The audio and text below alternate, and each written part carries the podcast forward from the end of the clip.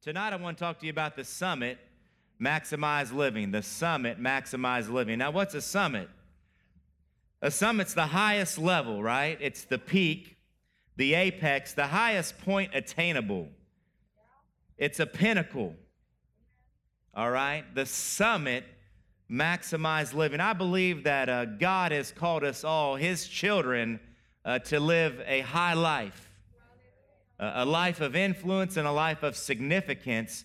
And I believe that a lot of us feel like there's more on the inside of us. In our spirit, there's more. Romans chapter 5, verse number 17 said uh, that he's called us to reign in life as kings, not just when we die and we go to heaven. Thank God that he's Lord and he's the Savior of our life, but he's also empowered us through grace and through the anointing of the Spirit of God to reign in life now. God's called us to reign, R E I G N, in life now. The word reign means to exercise the highest influence. It really means to flow into or on. So when you're reigning in life, you're living such an extraordinary life, an uncommon life, that it's really spilling over into the lives of others. You know, people should miss you when you're gone. If you're a husband or a wife, right, and you leave in the morning, uh, that wife or husband should miss your presence. Why? Because I'm reigning. If they don't miss you, there's trouble. Hallelujah, right? if they're not excited that you're home at night, glory to God. It's quiet. but he's called us to influence and to reign in life. And so there's great things that God's put in store for his great people on the earth. And really, great faith comes out of great tests, and great victories comes out of great battles. So if you want to live a maximized life, guess what? You're going to go through some things.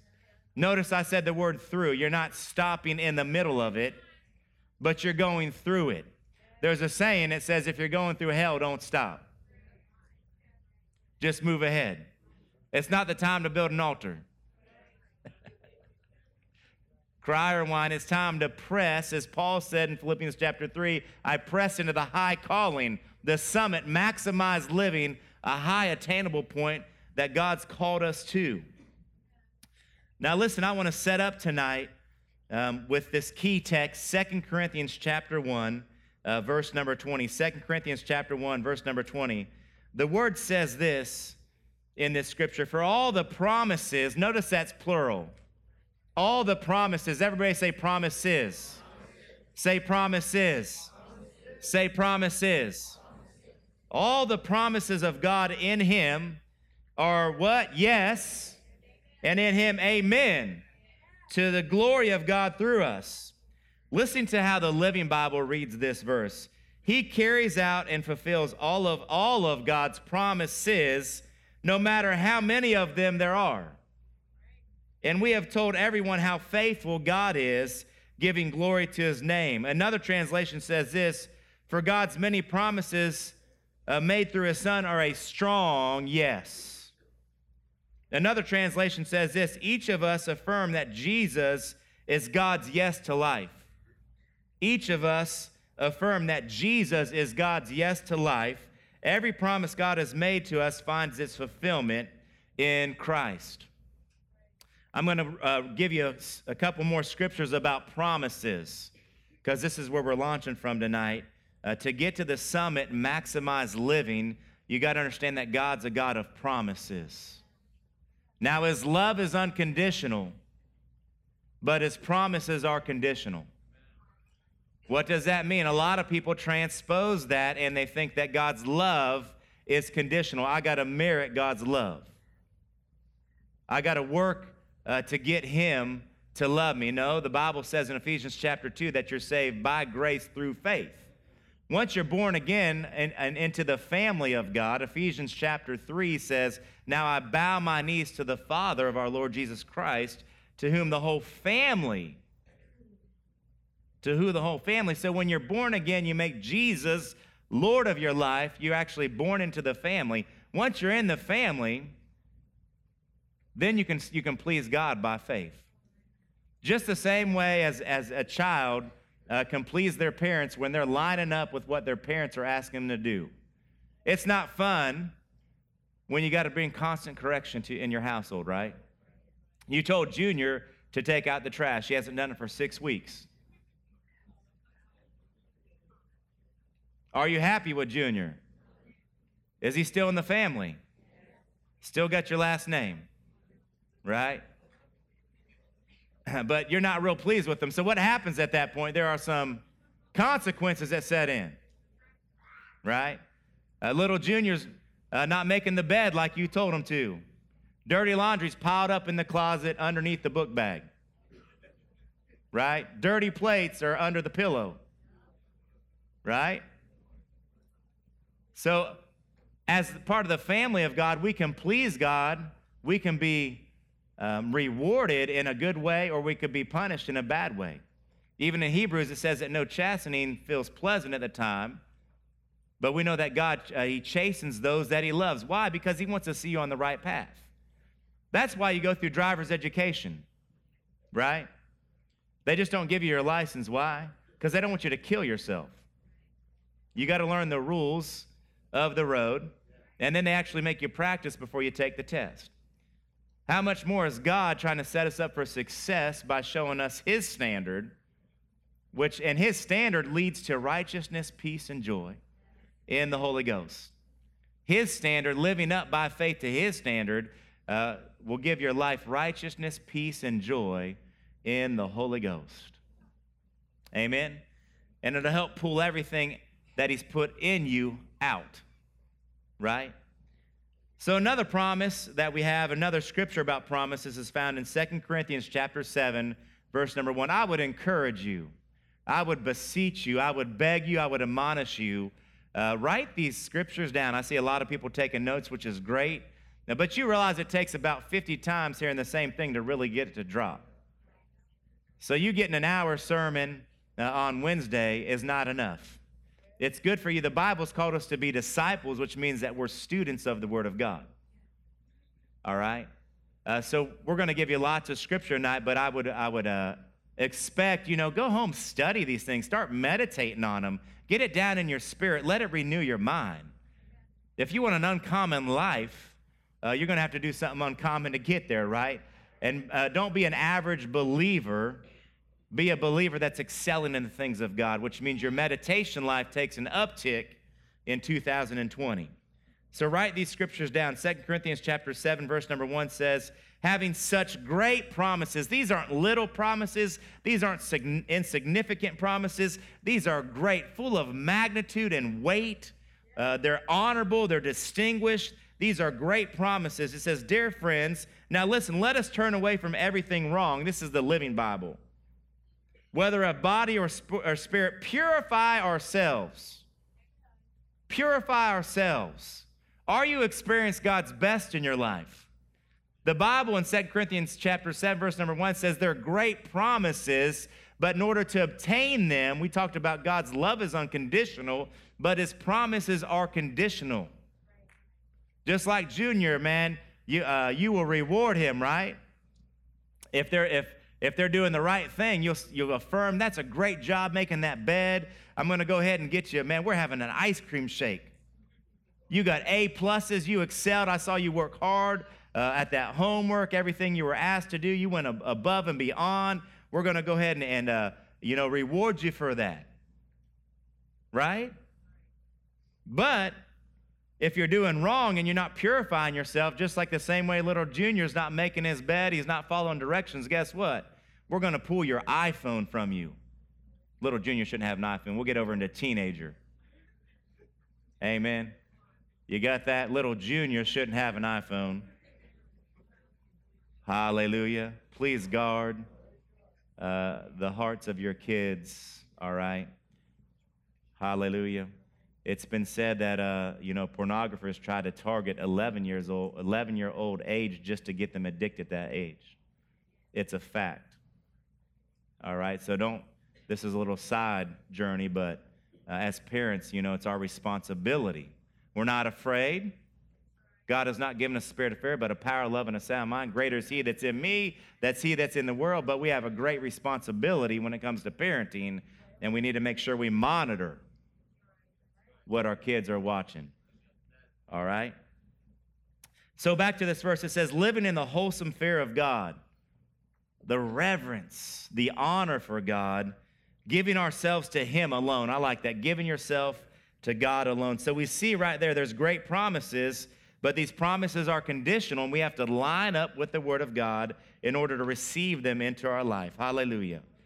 1 Kings chapter 8, verse number 56 says this. 1 Kings 8:56 says, Blessed be the Lord that has given rest unto his people Israel, according to all that he promised. There has not failed one word of all the good promise which he promised by the hand of his servant Moses. Get that. According to all that he promised, there has not failed one word of all of his good promise which he promised by the hand of Moses his servant. Second Peter chapter 1 verse number 4 says this, by which have been given unto us exceedingly great and precious promises, plural, that through these you may be partakers of the divine nature, having escaped the corruption, having escaped the corruption that is in the world through lust. Now, what is a promise? A promise, by definition, is a pledge. It's a binding promise or agreement to do something. A promise is a pledge, a binding promise or agreement to do something. A promise is a divine assurance of good. A promise is a divine assurance of good. Listen, it's a guarantee. There's a lot of commercials that we'll see with people that have products that said, I'll guarantee this works. Right? But God says, I guarantee my word will work in your life. If, if, if you line up with the word of God, it will work in your life. If, if you go home tonight and you do 35 miles an hour in the 35 mile an hour zone, and if you stop at the red light, you will not get pulled over by the police officer. It will go well, well with you. I guarantee it. If you choose to go the wrong way down the street, run some red lights. I guarantee the police will find you out, right? Hallelujah. Did you ever notice when you're early, you always get all the green lights? See Selah. So it's a, and listen, it's a divine assurance of good, it's a covenant. See, we're, we're so accustomed in our modern culture um, that we don't really expect, even when somebody signs a contract, uh, really in the back of most of our culture's mind, we can get out of that contract. I remember when cell phones used to have 24 month contracts. Now there's a thing they call no commitment. All right? But God is a covenant keeping God. So when God says something, He says, I guarantee it's a covenant sure that I will, I will do my part. Jeremiah chapter 1, verse number 12 says this Jeremiah chapter 1, verse number 12 says, Then the Lord said to me, You have seen well, for I'm actively watching over my word to fulfill it. God said, I'm actively watching over my word. I'm guaranteeing my word. It's a pledge, it's a divine assurance of good. Now, he's telling Jeremiah this because if you study the life of Jeremiah, he was not a popular preacher. If he was in our modern society, he wouldn't have many friends on Facebook or maybe many likes. But early, this is in his youth, he said, I have called you from your mother's womb to be a prophet to, my, uh, to the nations. He said, Don't be afraid of their faces. When you're speaking prophetically to my people, he said, I'm watching over my word to perform it. Now, he's the reason he's saying this is because Jeremiah's getting ready to say some things that's going to happen today, some things that are going to happen in a week, some things that are going to happen in a month, in a year. Matter of fact, he prophesies captivity for 70 years. So God is assuring him, My word is guaranteed. If you declare my word, it is going to come to pass. And the only reason the people of Israel went into captivity is why? They weren't meeting the conditions that God said. They were in the promised land where God wanted them to be, but they weren't living the summit, the maximized life, because they had so much idolatry. They were tempting Christ. There was lust, there was fornication, there was murmuring. If you go to 1 Corinthians chapter 10, uh, Bible lays out five things that kept the children of Israel out of the promised land, or I will say the summit or maximized living. They're the same five sins that keep us as a man or woman from being maximized today. And because of that, there's a prophetic warning that comes out of love. God will send a prophet into your life or the word of God. Why? To get you to repent and change. If you read the Old Testament, a lot of people think it's hard, it's difficult. You'll see things like God had, had great mercy. He'll send a word to try to get you to change. But you know what? People reject the word and they keep on going down the wrong course and then they keep on getting the wrong results and they leave a mediocre and an unsuccessful life when God has called, called us to live so much more greater than where they're currently at. So God said, Listen, Jeremiah, I'm going to watch over my word. You speak it and it will come to pass. Hebrews chapter 10, verse number 23 says this. Hebrews chapter 10, verse 23, thank you, Lord. He said, Let us, which is us, everybody say me let me. Say, let me. Hold fast the profession of our faith without wavering, for God, He is faithful that promised. So I am I'm tying this together. There's a promise, there's promises that God has given us, and we have to line up if we want the guarantee, the assurance that promise is going to be working in our life. Some things are instant, and some things take some time. Some things are in, some things we have direct control over. For example, in my house, I have control or leadership in my house. If a thief tries to come in, that's not good. Right? But I, I can't, I don't have authority in your home. You may let a thief in your home. I may handle it different because I'm exercising authority in a righteous manner, uh, but you may be sleeping through the whole thing, right? So there's some things that are instant. When it comes to healing, this is my body that God's given me. So I have direct authority over it. So I'll give you an example. Kenneth Hagin, the founder of our Bible school, when he had a healing line one time, he's going through, he's ministered healing right? Uh, he's preached it. A lot of times he did things by precept and then example. So he felt led that night to have a healing line. He's going down. You, you all have probably seen the healing lines where it, the Bible says, lay hands on the sick over in James and they shall recover. That's a guarantee. So he's working his way down the line and he gets ready to lay his hands on this older lady. And the Spirit of God says, don't lay hands on her. But Lord, there's a divine assurance, there's a promise that if you lay hands on the sick, they shall recover. And the Spirit Lord told, told him, listen, 20 years ago, I called her to the mission field. I've given her time. You know, I've sent that reminder before her. She has chose to ignore it. And therefore, she's outside. She's driving the wrong way down the street, doing the wrong speed limit. And I can't do anything all right? But for me, if sickness comes, guess what? I could take authority uh, immediately, so something that's instant. Finances could take some time. I like what Brother Hagin said about finances. Kenneth E. Hagin, he said, um, he said, God doesn't pay out every Friday, but he pays out. He told his wife, just stick with me. Just stick with me, and God's going to take care of us. And this is at a time when he's on the road doing what God called him to do. God said, Go teach my people faith. He's an itinerant minister. He was talking about one time uh, he was staying at a parsonage uh, in the pastor's home. Uh, they got there, barely got there, didn't have enough fuel really, um, you know, even to make it to the next destination. So he's having to trust God in all this. Hasn't eaten for a while, and um, you know, he just gets there, walks in the house. The minister's gone, opens up the refrigerator, thinking it's been several hours now. I don't know when he's coming back and there wasn't really much in there. He said, uh, beside a hot dog and an apple, and him and his wife were hungry. So finally, because uh, the minister took so long. He said, We're just going to go and cook this up and eat this apple. He said, Because it feels like my, my stomach's eating my backbone.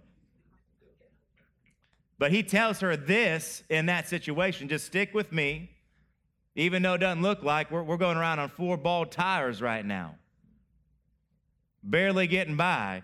But he said, just stick with me. We're going to give our tithe, we're going to give our offering, we're going to stay faithful to God, and it'll pay out. And you know what? Over the years, uh, towards the end of his life, his, his wife, now he wouldn't announce this publicly because he was humble, she had like seven fur coats as they got up in age. Matter of fact, he did so well that he actually was able to save for each of the grandkids college uh, so they didn't have to go into debt. So some things take longer, some things are instant, some promises take a little bit longer, but it's guaranteed.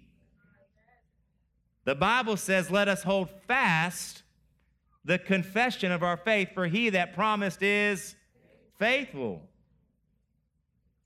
So the word hold fast means keep a firm possession, uh, possession of it, keep it secure, take hold of it, seize it.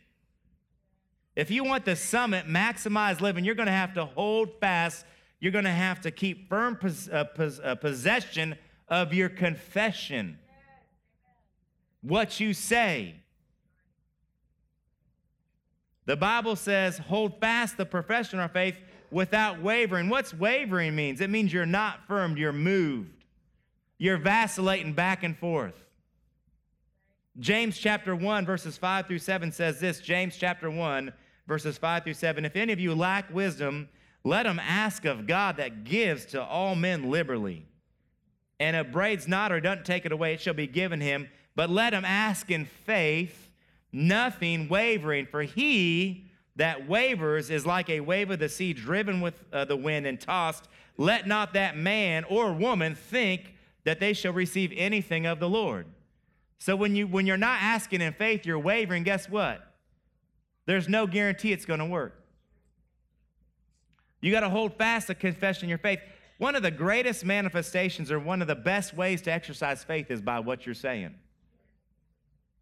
We sing that song, um, even we, when we don't see it, He's working. Even when we don't feel it, He's working. He never stops working, right? So, in those moments when you, man, like it's not working, I don't see any progress, I don't feel any progress, the Bible says, let us hold fast the confession of our faith without wavering. So your mind may fight you all the steps, of, every step of the way, but guess what? You still declare the word of God in the midst of it. You still speak the word of God in the midst of it. You find those scriptures that are applicable to whatever you're believing God for, and you continue to say it. Don't stay quiet. Don't let doubt rob you of what God wants to do in your life. You got to open up your mouth and speak the word of God. If you speak the word of God, it, it's guaranteed to come to pass. Mark chapter 11, verses 22 through 24. Just keep saying it. Just keep saying it. Just keep saying it. Your feelings will fight you. That's normal. Your mind will fight you. That's normal. We're going to get to some case studies in a moment which I thank God for the word because he just lays open the lives of men and women in the Bible to let you see all the emotions, some of the mess they got themselves into, but how they finish and hit the summit, maximize living because they always got back to that place where God, I'm sold out to you. Mark chapter 11, verses 22 through 24 says, So Jesus answered and said to them, Have faith in God. One translation says, Have the God kind of faith. What is faith? Faith is a conviction, it's a firm persuasion that what God has said, He will do. Faith comes by hearing and hearing by the Word of God. It's repetitive. You may have read the Word of God last year, but if you're not reading it now, then you're not growing your faith. What you feed grows stronger, what you resist grows weaker. What you feed grows stronger, what you resist grows weaker. Submit to God Resist the devil and he will flee from you. So, what I'm submitting to or what I'm feeding is getting stronger. What I'm resisting is getting weaker. So, feed your faith and starve your doubts. All of us have, when the, listen, when the electricity goes out, your clock starts blinking at 12 o'clock. It's default mode. What do you default to when something challenging hits your life? When the power's out. Those, those, are, those are the areas where you need to grow in strength. And all of us wrestle uh, with different things. I guarantee you, not now, but if you're married, all you got to ask your, do is ask your spouse. Glory to God. Not now, because I don't want any elbows. But they know your they know your strengths, they know your weaknesses, right? Uh, they know uh, they know what you're, what you're able to uh, go through with a great strength, and they know, man, this this could get a bit rocky if it goes over in this area, right? But you want to feed your uh, feed feed feed yourself uh, faith through the Word of God and resist doubts. So reading on, it says, "Have faith in God. For surely I say to you, whoever says to this mountain, whoever says to this mountain, let us hold fast the confession of our faith, right? Whoever says to this mountain, be removed and be cast into the sea, and does not doubt in his heart. Remember, we ask in faith, not wavering. So doubt can happen in your head when you can still have faith in your heart. Doubt can be in your head and you can still have faith in your heart. Doubt can be in your head, but there's still faith in your heart. Do not doubt in your heart, but believes that those things he says, those things he says will be done. He will have whatever he says. So, what are you saying in your situation? I'm not going to make it. Right? Doubts are coming. I don't know if God's going to come through in this one. Right? All of us have had these thoughts, but we need to not have doubt in our heart. It could be in our head, but we have faith in our heart and we need to speak the word of God. It says in verse 24, Therefore, I say to you, whatsoever things you ask when you play, pray, believe that you receive them and you will have them. Whoever says to this mountain, What's the mountain? Anything that seems impossible in your life. All things, the gospel Mark says, all things are possible to them that believe.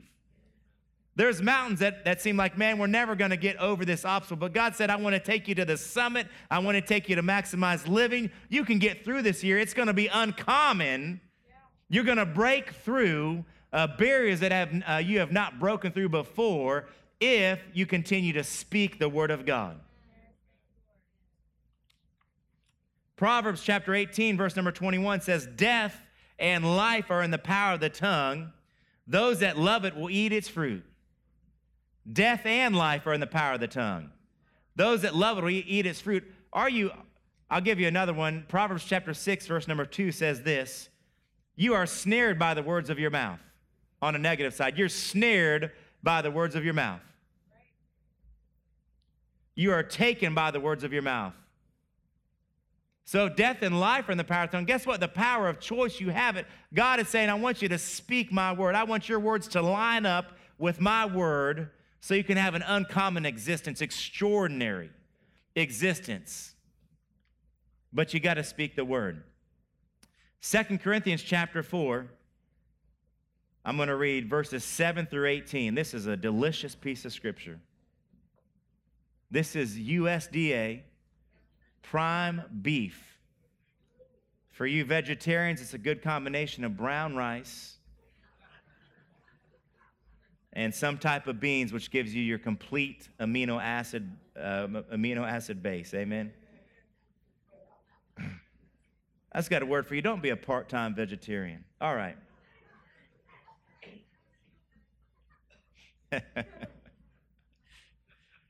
Second Corinthians chapter 4. Yeah, you eating ribs on Friday and salad on Saturday. 2 Corinthians chapter 4, verses 7 through 18. But we have this treasure in earthen vessels, uh, that the excellence of the power may be of God, that the excellency of the power may be of God, not of us. Now listen to this. We are hard pressed on every side, yet not crushed. We are perplexed, but not in despair. Persecuted, but not forsaken struck down but not destroyed. Always carrying about in the body the dying of the Lord Jesus, that the life of Jesus also may be manifested in our body. For we who live are always delivered to death for Jesus' sake, that the life of Jesus may also be manifested in our mortal flesh. So then death is working in us, but life in you. Now listen to this, and since we having the same spirit of faith, I pray for a spirit of faith in this congregation. A spirit of faith. A spirit of faith. According to what is written, I believe, therefore what? I spoke. I believe, therefore I spoke. I believe, therefore I spoke. I believe, therefore I spoke. We also believe and therefore speak, knowing that he who raised up the Lord Jesus will also raise us up with Jesus and will present us with you, for all things are for your sakes, that uh, grace, having spread through the many, may cause thanksgiving to abound to the glory of God. Therefore, we do not lose heart. Therefore, we do not lose heart. Even though our outward man is perishing, yet the inward man is being renewed day by day. There's a great confession for you right there. Listen, you need to take care of the, the outward shell, right? And, uh, you know, things will change as you get older. Glory to God. You could color it, tuck it, and suck it. But there is the aging process. Hallelujah. So the outward man's being renewed. So th- you could slow down the aging process.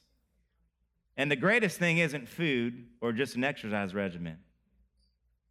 You know what it is? Peace. A worry free life. You could take care of yourself very well externally have a great exercise regimen, eat very well, but be torn up on the inside because you're full of anxiety, you're full of worry, you're fretting. It, it constricts your arteries, your veins. Your heart rate starts, starts to go up when you start to get, if you're living an angry existence or a stressed existence. God didn't call you to that. The Bible says in Philippians chapter 4 to be anxious. Read it from the Amplified. Don't fret. Don't have any anxiety, any worry. So when that comes on, you what what you need a spirit of faith. When financial pressure comes on, Lord, I just cast all my cares unto you. I thank you for wisdom in this situation, Father. I'm going to do everything I know to do. I'm going to tithe.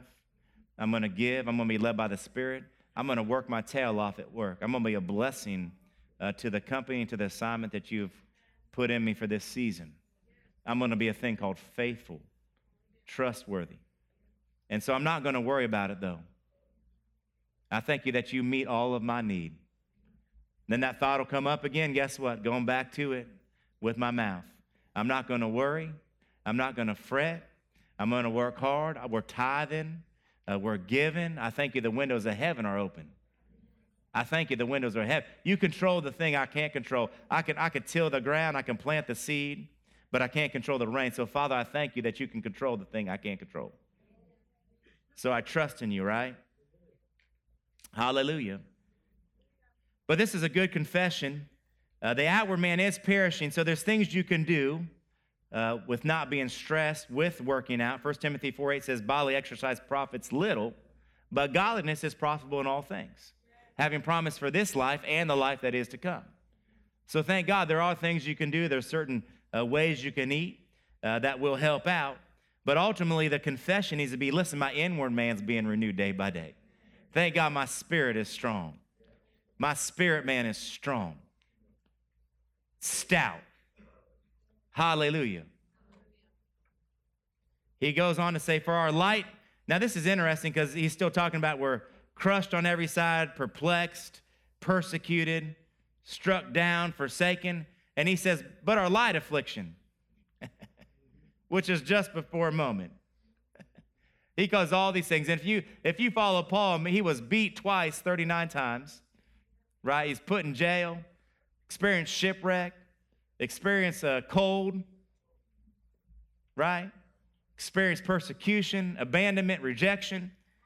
And he said, These are light afflictions. It's working in me a far more and exceeding an eternal weight of glory. And listen to what he says while we do not look at the things which are seen, but the things which are, which are not seen. For the things which are seen are temporary, but the things that are not seen are eternal. So you know that Paul is saying, I got that spirit of faith. I believe, therefore I speak. In the midst of everything that I'm going through, uh, it's light, it's, it's a moment in time, but it's working a far more and exceeding greater glory in me. Hallelujah.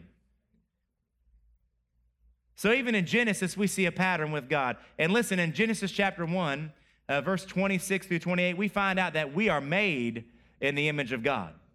But if you go back and read Genesis 1, you'll see a pattern that God said it, then he saw it, and then he saw that it was good. God said it, God saw it, and then he saw that it was good. God said it, then he saw it, and he saw that it was good. When he, he got mankind, he said, It's very good.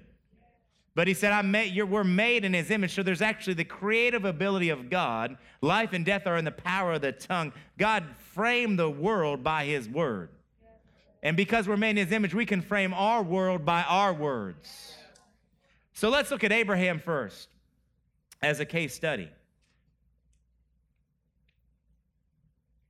Abraham in Genesis 12, verse 1 through 3. Let's read, let's read this. Genesis chapter 12. This is when Abraham first comes on the scene.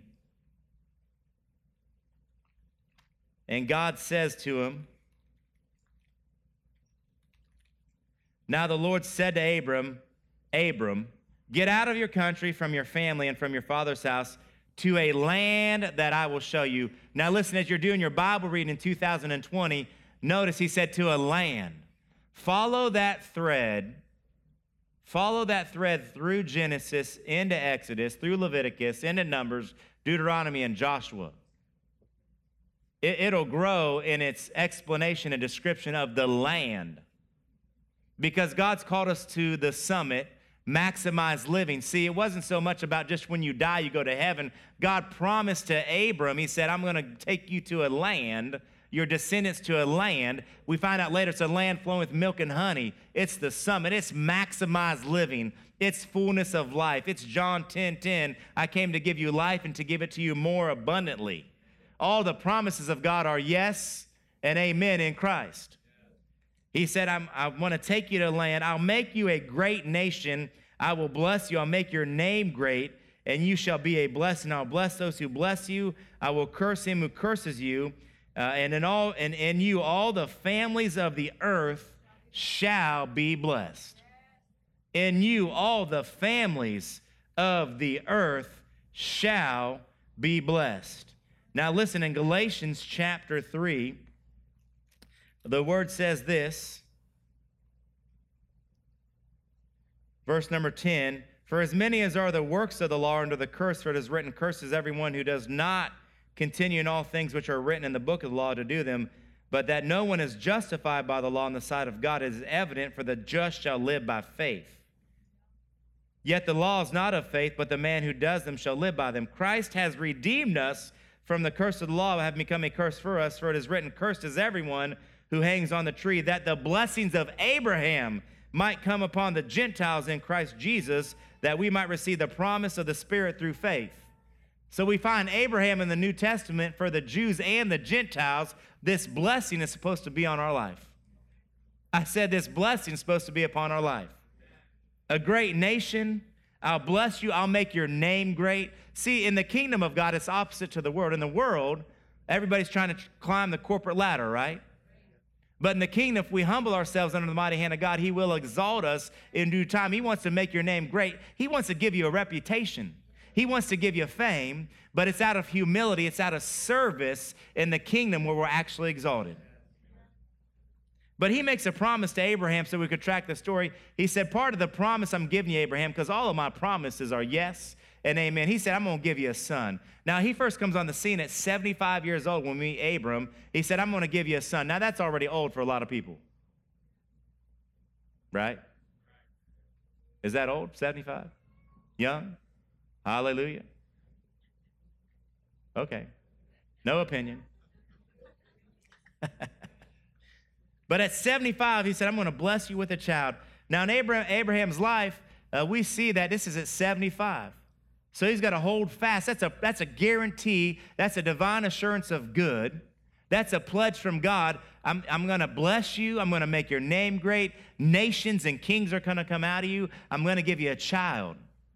Now, what happens during the story? His wife starts getting worried. She figures, I'm going to help God out. So after some time, she says, Abram, listen, God promises a child. I know how this works. Go sleep with one of the concubines, and that's how the, the, the child's going to come. And it became Ishmael, a mess. And God, God reminds Abraham, no, no, no, it's going to come through your own loins. So Abraham has to hold this promise at 99 years old. Listen, church, at 99 years old, uh, he got the promise at 75. At 99, God said in Genesis 17, He said, Listen, your name shall no longer be called Abram, but it shall be called Abraham. And Abraham means the father of many nations. So God's reminding him after all those years, I have not forgot about my promise. I have not forgot about my word. I have not forgot about my guarantee in your life. Saints, we need to hold fast to the confession of our faith, for he that promised is faithful. Don't give up on the dreams that God's placed in your heart. Don't give up on the desires that God's placed in your heart. Don't give up. Keep holding fast to the confession of your faith, for he that promised is faithful. Dream big in 2020. Dream large in 2020. What is God going to do through you? There may be the start of something, but listen, even when the temple and the altar is being rebuilt, he said, Don't despise the day of small beginnings. God loves to see the work begin. He's the author and the finisher of our faith. Hallelujah. So I just feel like the word recharge. Recharge. Recharge. Reawaken that passion. Reawaken that dream. If it's dormant, be like Ezekiel 37, where he started speaking to the dry bones and the flesh came back. Life was breathed back into it. I say by the Holy Spirit, hallelujah, for life to be breathed back into your dreams, those things that God has placed in your heart. I'm not talking about just your desires, I'm talking about the desires that God has given you. Unless the Lord builds the house, those that labor, labor in vain. So I'm talking about the things that God has placed in your heart the potential, the passions that He's placed there. And let Him work out the details. Don't make a mess like Abraham and Sarah did. Let Him bring it to pass. You just keep trusting, you keep declaring, you keep praising, you keep speaking through it. So in, in, in Genesis 17, uh, we see that you're never, no longer going to be called Abram, but you're going to be called Abraham, a father of many nations. Therefore, God, every time he heard his name, people were starting to say, You're the father of many nations. God surrounded him with people that are going to speak the word, the promise, the guarantee of God into his life. Uh, you're the father of many nations. Everybody, every time somebody declared his name, you're the father of many nations. A lot of times, God would change somebody's name. Why? To get them to identify what he wanted them to do in life. Jacob one of Abraham's offspring actually meant con artist. His name meant con artist or trickster. Could you imagine being identified as that your whole life? Why? Because he's the one that stole his brother's birthright. But when he had an encounter with God, God said, You're no longer going to be called Jacob, but you're going to be called Israel. So all of a sudden, what he heard started to change. What is your self talk like to yourself? What do you say to yourself? What goes on in your brain? Some of the greatest battles have been fought between the ears, right? That negative, man, you're never going to amount to it. You're never going to get to it. No, that's not. That's doubt. That's unbelief. We're going to do another case study in a second to see the Word of God. Go to Romans chapter 4 real quick. And we know that obviously God fulfilled that promise in Abraham's life because they had the son, Isaac, right? So it did come to pass at 100 years old. It took 25 years. But let us hold fast the confession of our faith, for he that promises faithful. So in Romans chapter 4, look at this. We pick up with some of the story of Abraham. I love how the New Testament parallels with the Old Testament, and it all comes together to clarify truth. Amen. It says in verse number one, What then shall we say uh, that Abraham our father is found according to the flesh? For if Abraham was justified by works, he has something to boast about, but not before God. For what does the scripture say? Abraham believed God, he believed the promise of God. God promised him, I'm going to make your name great, I'm going to make a nation of you, I'm going to give you a son. And it said, the Bible said that Abraham believed that. And it was accounted to him for righteousness. Now, to him who works, the wages are not counted as grace, but as debt. But to him who does not work, but believes on him who justifies ungodly, his faith is accounted for righteousness. Just as David also describes the blessedness of the man to whom God imputes righteousness apart from works. Blessed are those whose lawless deeds are forgiven and whose sins are covered. Blessed is the man whom the Lord shall not impute sin. Jump down to verse number 13. For the promise that he would be the heir of the world was not to Abraham or to his seed through the law, but through the righteousness of faith. For if those which are of the law are heirs, faith is made void and the promise made of no effect. Because the law brings about wrath, for where there is no law, there is no transgression. Therefore, it is of faith that it might be according to grace, so that the promise might be sure to all the seed not only to those who are the law, but to those who are the faith of Abraham, who is the father of us all. As it is written, I've made you a father of many nations in the presence of him whom believe God, who gives life to the dead, even the deadness of Sarah's womb. God gives life to the dead. Listen, listen, he calls those things which do not exist as though they did.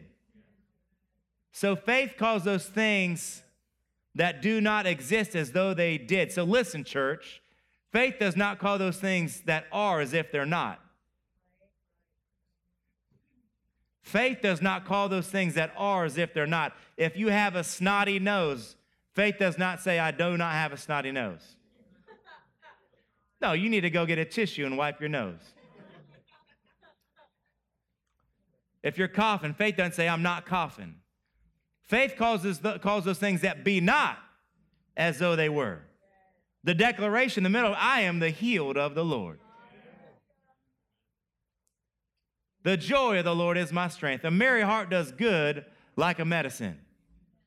So, in the midst of whatever you're going through, you don't, faith is not a denial of facts. Faith is a declaration of the word of God that gets you the victory in the midst of circumstances. All right? So it calls those things that be not as though they were listen, who contrary to hope, there was no hope that they would have a child. And sometimes I just feel like in this adventure with God, this journey with God, it's like sometimes He just waits until things completely seeming completely impossible. I mean, like when there's no hope, contrary to hope. I feel like he just waited till that, like he leaves no doubt this was me.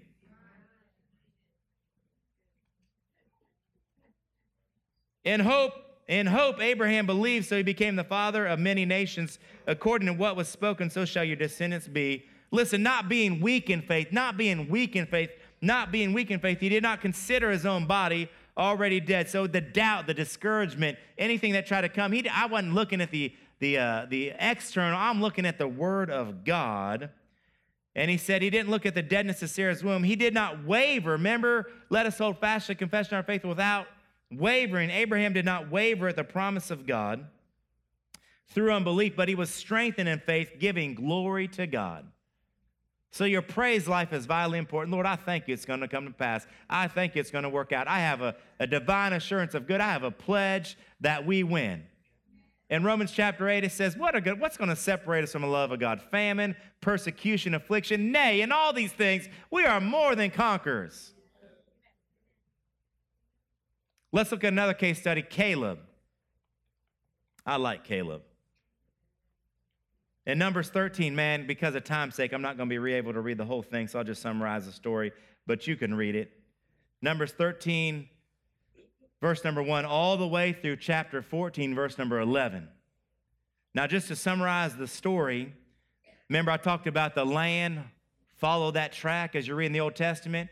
God uh, told Moses, I want you to go spy out the land. They're getting close to Canaan land. We're talking about the summit, maximize living. God still wants his people to live in Canaan land today, which is the maximized uh, potential where you live by faith being seen in your life. And he said, This, I'm bringing you into this good land. I want, I want to take 12, tri- uh, 12 spies, one from each tribe. I want you to go spy out the land. So Joshua and Caleb and 10 other representatives went into Canaan land. And they, they, they brought back a cluster of grapes, and these grapes were so big that they had to put them on a pole and carry them on two people's shoulders to get back. You don't find that at Publix. or Walmart. But they saw the land was good. They saw it was what God said, but they also saw there were giants, five different uh, types of giants in the land, descendants of giants, and they became afraid. Don't let, don't let fear rob you or paralyze you for what God wants you to do. God has not given you a spirit of fear, but a power, love, and a sound mind. Say that a thousand times to yourself that I have a strong spirit. He hasn't given me a spirit of fear, but a power, love, and the Amplified says a well balanced, calm, and a disciplined mind. Every time it comes up, speak it out, say it. Feed your faith, starve your doubts. So 10 come back with a negative report, two come back with a good report. And Caleb was like, let's go right now. The other 10 uh, spoke against Joshua and Caleb said, we are not able to go. The giants are going to defeat us. They're huge. My problem, listen, I got a special set of problems. They're bigger than yours. But you don't know what I'm going through. Listen, in 1 Corinthians 10, the Bible says, No temptation is overtaking you, such as is common to man. We're living an uncommon life in 2020. It's time to get out the sword of the Spirit and be like David, get out your sling, right? Get out your rocks and say, Who is this uncircumcised giant that defies the armies of the living God? You come at me with your, with your spear, with your shield, with your sword. I come at you in the name of the living God. And listen, he had five stones. It only took one. You realize Goliath had four brothers, though? You read the story. I think David came prepared. I'll take them all out. It only took one, though, before they got scared and ran off. And that's just like the devil. When you submit to God, resist the devil, it says he flees. And then I like David, leave no doubt. After the, the, the stone sinks in the, the giant's head, he falls flat. David took what the weapons that are formed against you shall not prosper. The thing that was trying to kill him, David took it and said, Listen, I'm just going to go ahead and finish this off. I'm going to sever the head from the body. This isn't like Freddie or uh, Jason. Some of you get that. That's going to resurrect again. No, I'm making sure this sucker's dead. I'm cutting it off. So Caleb said, Listen, we're well able to go. This is at 40 years old that Caleb gets this guarantee, this pledge, this promise from God that I'm going to take you into the land.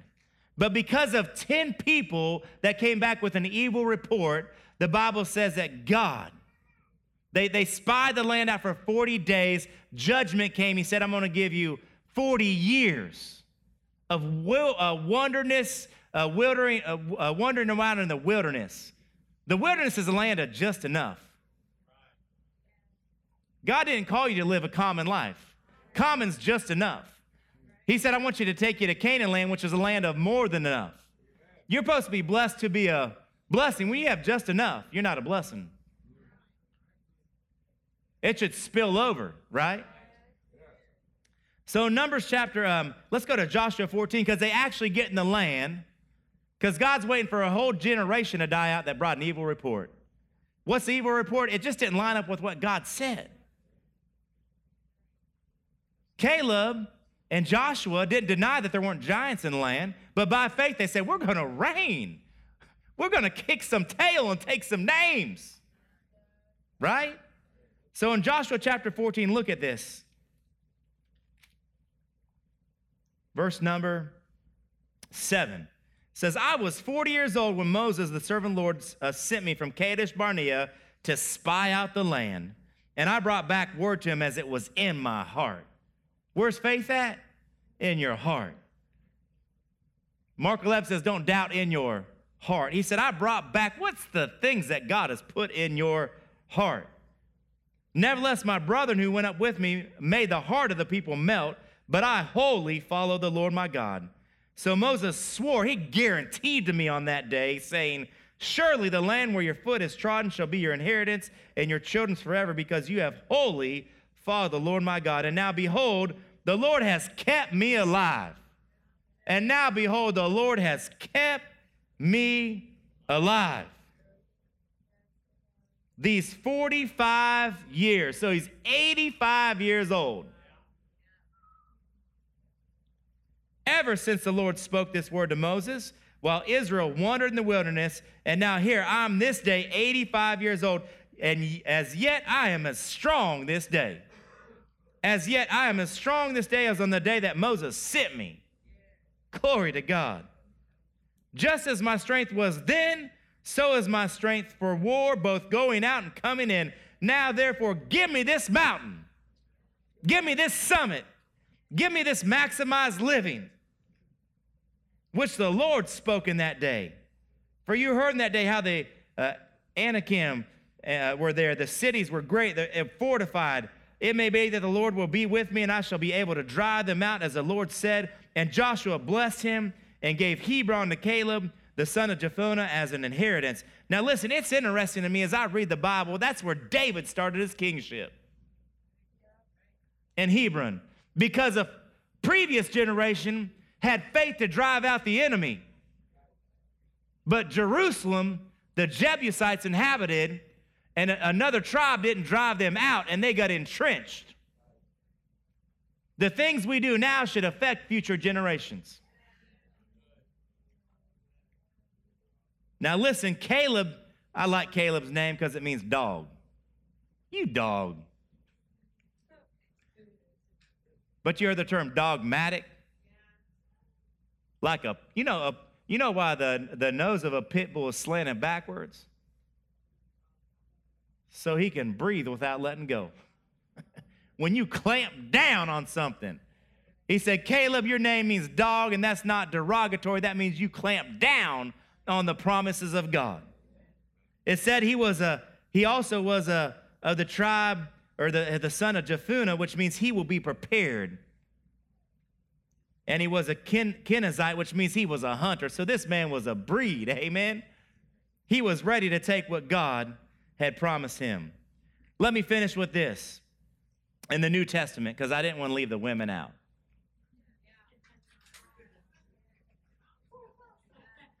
Praise the Lord. Rise up and call her blessed. Now listen, the sound booth had a good idea. One time I'm gonna, one time I'm gonna minister because I'm a man with duct tape on my neck to hold this thing in place.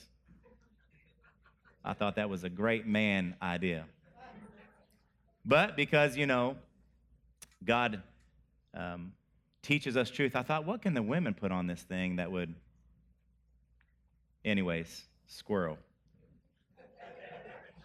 But for the women in the house, the principle works no matter, no matter if you're a man or a woman, because all the principles work. Amen. But let's look in Mark chapter 5, verse number 25. Because we need to hold fast the confession of our faith. For he that promises faithful, without wavering. Now, a certain woman had a flow of blood for 12 years. 12 years. You see the time frames associated with these things? There was a divine assurance in the life of Abraham. He had to wait 25 years. Uh, Caleb had to wait 45 years for that promise. This woman has an issue for 12 years. She'd suffered many things from many physicians. She spent all she had and she was no better, but rather she grew worse. When she heard about Jesus, she came behind him in the crowd and touched his garment, for she said, for she said, for she said, for she said, for she said, What'd she say? If I only touch his clothes. If I only, she was saying this, uh, saying this to herself repeatedly. If I only touch his clothes, if I only touch his clothes, I shall be made well. So she was repeatedly saying, If I'd only touch his clothes, I shall be made well. Immediately, the fountain of her blood was dried up, and she felt in her body that she was healed of the affliction. Jesus, immediately knowing himself that power had gone out of him, turned around in the crowd and said, Who touched my clothes? His disciples said to him, You see the multitude thronging you, and you say, Who touched me? So there's a crowd pressing in. There's people all around him, but one woman who said, If I only touch his clothes, I shall be made well. It's interesting. I'm sure there were a lot of people in that crowd that needed something. I'm sure there's others in the crowd that had some kind of infirmity or weakness that needed healing that day. And he's going around uh, on the mission that God assigned him to, and this woman, by faith, she had she was speaking, if I only touch his clothes, I shall be made well. And the crowd around him, his disciples, like, Are you out of your mind, Lord? He said, But listen, powers went out. He looked around to see her, her who had done this thing, the woman fearing and trembling. Now, listen, this woman had boldness because she had a flow of blood. And by the law, she wasn't supposed to be around other people. But Jesus didn't rebuke her for that. She was afraid because she knew she was disobeying the law. But knowing what had happened to her, he, he came and, he, and, and she fell down before him and she told him the whole truth. And what he said, Daughter, your faith, your faith, your faith has made you well. Go in peace and be healed of your affliction. Get that into your spirit. She had to drive through the crowd. She had to push out doubt. She had to push out unbelief, so to speak. What things do you need to get out of your way to get a touch from God this year?